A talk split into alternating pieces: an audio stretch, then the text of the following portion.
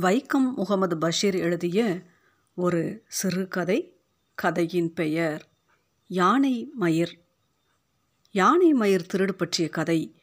ஆட்களை கொல்லக்கூடிய ஒரு ஆண் யானை மிதித்து நசுக்கியும் குத்தியும் அவன் ஒன்றிரண்டு யானை பாகன்களை கொன்றிருக்கிறான். அவனுடைய வாளிலிருந்து ஒரு மயிரை திருட வேண்டும். திருட வேண்டியது என்று கூறினால் அது யாருக்கும் தெரியக்கூடாது. யானை பாகன்களுக்கும் வாப்பாவிற்கும் உம்மாவிற்கும். அதை கடித்து பிடுங்குவதற்கு முயற்சி. ஆள் நான் தான் ஒரு யானை அல்ல மூன்று யானைகள். இரண்டு பெண் யானையும் ஒரு ஆண் யானையும். அந்த ஆண் யானையின் வாளிலிருந்து ஒரு மயிர் வேண்டும். என்னுடைய சொந்த தேவைக்கு அல்ல ராதாமணிக்காகத்தான். எக்ஸைஸ் இன்ஸ்பெக்டரின் மகள். அவள் என்னுடைய வகுப்பில் படித்தவள். புத்தகத்தில் வைப்பதற்கு அவள் எனக்கு மயிலிறகு தந்திருக்கிறாள். அப்போது எனக்கு யானை மயிர் என்ற ஒரு கிண்டல் பெயர் இருந்தது. நண்பர்கள் கேட்பார்கள் யானை மயிர் எங்கே போகிறாய்? இல்லாவிட்டால் யானை மயிர் உன் கணக்கு தவறாகிவிட்டது. வட்டம் பூஜ்யம். யானை வாளுக்கு யானை மயிர் என்று நான் கூறியிருந்தேன். அன்று எனக்கு எட்டோ ஒன்பதோ வயதுகள் இருக்கும். அந்த காலத்தில் நாங்கள் காலையில் கண் விழிப்பதே யானைகள் மீது தான் வாப்பா தடி என்று கூறப்படும் மர வியாபாரியாக இருந்தார். குடையத்தூர் மலையிலிருந்து மரங்களை வெட்டி மிதவைகளாக ஆக்கி நதியின் வழியே கொண்டு வருவார். வீட்டிற்கு அருகில் நதியின் கரையில் இருக்கும் நிலங்களில் மரத்தடிகளை இழுத்து வந்து போடுவதற்குத்தான் யானைகள். வீட்டிற்கு அருகில் இருந்த நிலத்தில் யானைகளை கட்டி போட்டிருப்பார்கள். யானைகளுக்கு தென்னை ஓலை பனை ஓலை ஆகியவற்றை கொடுப்பதற்கு நான் மேற்பார்வையாளராக இருப்பேன். அதாவது நான் பார்த்து கொண்டு நின்றிருப்பேன். யானைகளுடைய எல்லா விஷயங்களையும் கவனித்துக் கொள்பவன் என்பதைப் போல. கிளறி எடுக்கும் மண்கட்டியை எடுத்து யானையின் முதுகில் எறிந்து சிதற செய்வது என்பது மிகவும் சுவாரஸ்யமான ஒரு விஷயமாக இருக்கும். என்னுடைய கை அரித்து கொண்டிருந்தாலும் நான் அதை செய்ய மாட்டேன். நண்பர்களில் யாராவது யானைகளை மண்கட்டிகளை எடுத்து எரிகிறார்களா என்று பார்ப்பேன். ஒரு நாள் நத்தை தாமுவிற்கு மண்கட்டியை எறிவதற்கு நான் சம்மதம் தந்தேன். அவன் ஒரு கட்டியை ஆண் யானையின் மீது எரிந்து நொறுங்க செய்தான். அதற்கு அவன் எனக்கு ஒரு சிறிய மாம்பழத்தை தந்தான். யானை பாகன்களுக்கு ஒரு விதமான நெருங்கிய நண்பனாக நான் இருந்தேன். அவர்களுக்கு தேவையான எல்லா உதவிகளையும் செய்து தருவேன். யானை பாகன்கள் தான் உலகத்திலேயே திறமைசாலிகள். அவர்கள் மீது எனக்கு மிகப்பெரிய மரியாதை இருந்தது. யானைப்பாகன்களை வழிபட்டேன். எதிர்காலத்தில் ஒரு யானை பாகனாக வேண்டும். அதுதான் என்னுடைய ஆசை. யானை என்று சத்தம் போட்டு மூக்கின் வழியாக கூறுவதற்கு நான் கற்றுக்கொண்டேன். யானையின் காதில் மாட்டி இழுக்கக்கூடிய தூட்டியை நான் மினுமினுப்பு பண்ணி கொடுப்பேன். குச்சிகளில் இருக்கும் தூசுகளை நான் துடைத்து வைப்பேன். கையில் இருந்த ஒரு பெரிய ஈட்டியை எங்களுடைய வீட்டின் வராந்தாவில் சாய்த்து வைத்திருந்தேன். அதை தொடுவதற்கு யாரையும் நான் சம்மதிப்பதில்லை. யானை பாகன்களுக்கும் எனக்கும் இடையே நெருக்கமான நட்பு இருந்தது. நல்ல இளம் வெற்றிலை பழுத்த பாக்குக்காய் ஜாப்பானம் புகையிலை எல்லாவற்றையும் வீட்டிலிருந்து திருடி கொண்டு போய் யானை பாகன்களுக்கு கொடுப்பேன். யானை பாகன்கள் பேசுவதை நான் பக்தியுடன் கேட்டுக்கொண்டிருப்பேன் ஒரு யானை பாகனாக ஆக வேண்டும். அப்படி இருக்கும் பொழுது ராதாமணிக்கு ஒரு ஆசை. ரகசியமாக அவள் என்னிடம் சொன்னாள் எனக்கு ஒரு யானை வாள் வேணும் தர முடியுமா? எனக்கென்று சொந்தத்தில் யானை இருந்திருந்தால் ஒரு முழு யானையையே ராதாமணிக்கு கொடுத்திருப்பேன். நான் அதை அவளிடம் கூறவும் செய்தேன். அப்போது ராதாமணி சொன்னால் முழு யானை வேண்டாம் வெறும் ஒரு யானை வால் போதும். தருகிறேன். நான் சொன்னேன்.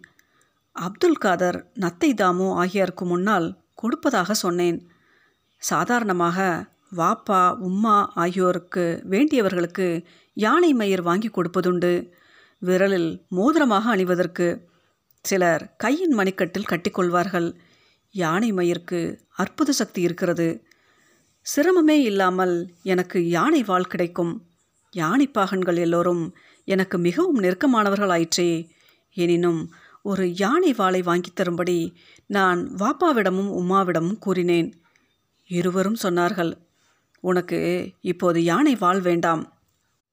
அதை யானை பாகன்கள் கேட்கிற மாதிரி கூறினார்கள் அவர்கள் வேறு எண்ணத்திற்கு மாறிய விஷயம் எனக்கு தெரியாது. நத்தை தாமுவும் அப்துல் காதரும் அவர்களிடம் என்னை பற்றி என்னவோ கூறினார்கள். அது மட்டுமல்ல ஒரு சிரட்டை நிறைய இருந்த வறுத்த முந்திரி பருப்பை யானைப்பாகன்களுக்கு தந்தார்கள். நான் யானைப்பாகன்களிடம் சொன்னேன் ஒரு யானை வால் வேணும் யானைப்பாகன் கிண்டல் பண்ணுகிற குரலில் சொன்னான் யானைக்கு இருப்பதே ஒரே ஒரு வாள்தான் அதை அறுத்தால் யானை என்ன செய்யும்? நான் சொன்னேன் எனக்கு முழு வாளும் வேண்டாம் ஒரு மயிர் போதும் யானை மயிர். யானை மயிர் யானைப்பாகன்கள் சிரித்தார்கள் இது என்ன கோழியா? ஒரு யானை மயிர் நான் கெஞ்சினேன். யானை பாகன்கள் தரவில்லை. நத்தை தாமுவும் ஊனக்கால் கொண்ட அப்துல் காதரும் கேட்கும்படி யானை பாகன்கள் கூறினார்கள். அவர்கள் எனக்கு தருவதாக இருந்தவைத்தானே வெற்றிலைப்பாக்கு பாக்குக்காய் இளநீர் புகையிலை பழம் அல்வா பேரிச்சம்பழம் ஆகியவற்றை நான் யானை பாகன்களுக்கு கொண்டு வந்து கொடுத்திருக்கிறேன் அல்லவா? அவை போதாது என்று வாப்பா புகைக்கும் நல்ல வாசனை கொண்ட தடிமனான சுருட்டையும் நான் கொண்டு வந்து தரவில்லையா? மிகப்பெரிய மனிதர்களான யானை பாகன்கள் இந்த அளவிற்கு நன்றி கெட்டவர்களா? நான் கேட்டது வெறும் யானை மயிரைத்தான். தரவில்லை. சரி இருக்கட்டும். நான் யார் என்று காட்டுகிறேன். ஒரு யானை மயிரை நான் திருடுவேன். எப்படி? இரவும் பகலும் சிந்தனைத்தான்.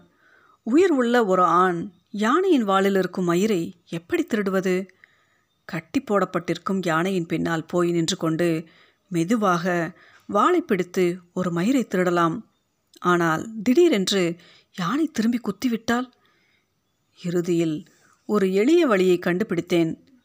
யானைகளும் நாங்களும் ஒன்றாக சேர்ந்து தான் ஆற்றில் குளிப்போம்.